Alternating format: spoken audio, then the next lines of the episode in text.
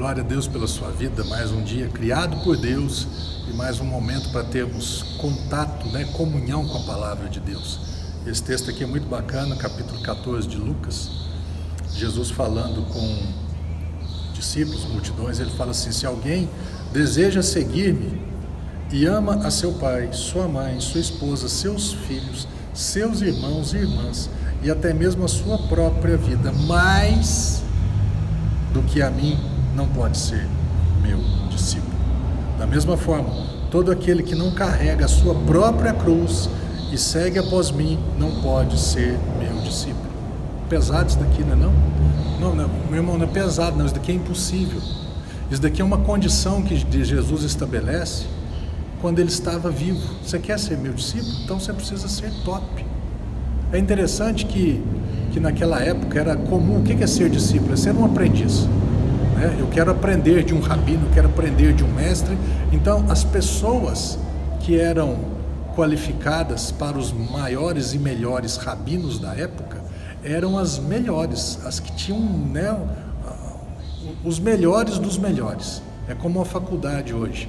As melhores faculdades, elas ali, né, os que estão ali são extremamente capacitados e qualificados para estarem naquela posição com naquele tempo era da mesma forma, e Jesus agora estabelece uma condição que é humanamente impossível.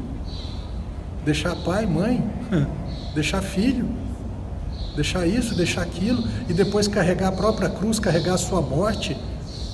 É tão interessante que quando Jesus estava vivo, ele estabeleceu essa condição.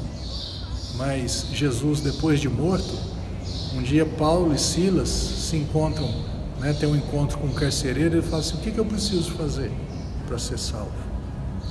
Ele fala, então somente creia no que Jesus fez.